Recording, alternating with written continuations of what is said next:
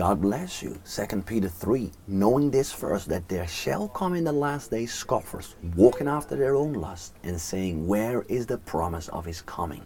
For since the fathers fell asleep, all things continue as they were from the beginning of creation.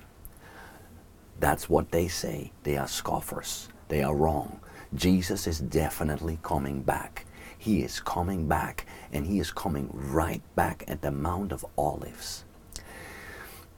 He is, it is explained in 2 Peter 3 9, where we see the Lord is not slack concerning his promise, as some men count slackness, but is long suffering to usward, not willing that any should perish, but that all should come to repentance. That is why, because of grace and mercy, he has not yet returned. And every day that we have longer before his coming is a day where thousands and multiples of thousands of people can and should be saved. Hallelujah.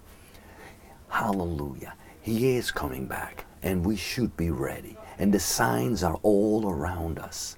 But as I believe before the outpouring of the wrath of God.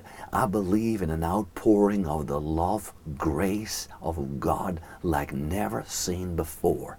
I believe we'll see an outpouring of grace and revival right before the rapture, the catching up of the saints. And evangelism praise God, and the winning of souls shall continue in increasing manner in Jesus' holy name. Good to see you, and I'll see you tomorrow for more. Bye, y'all.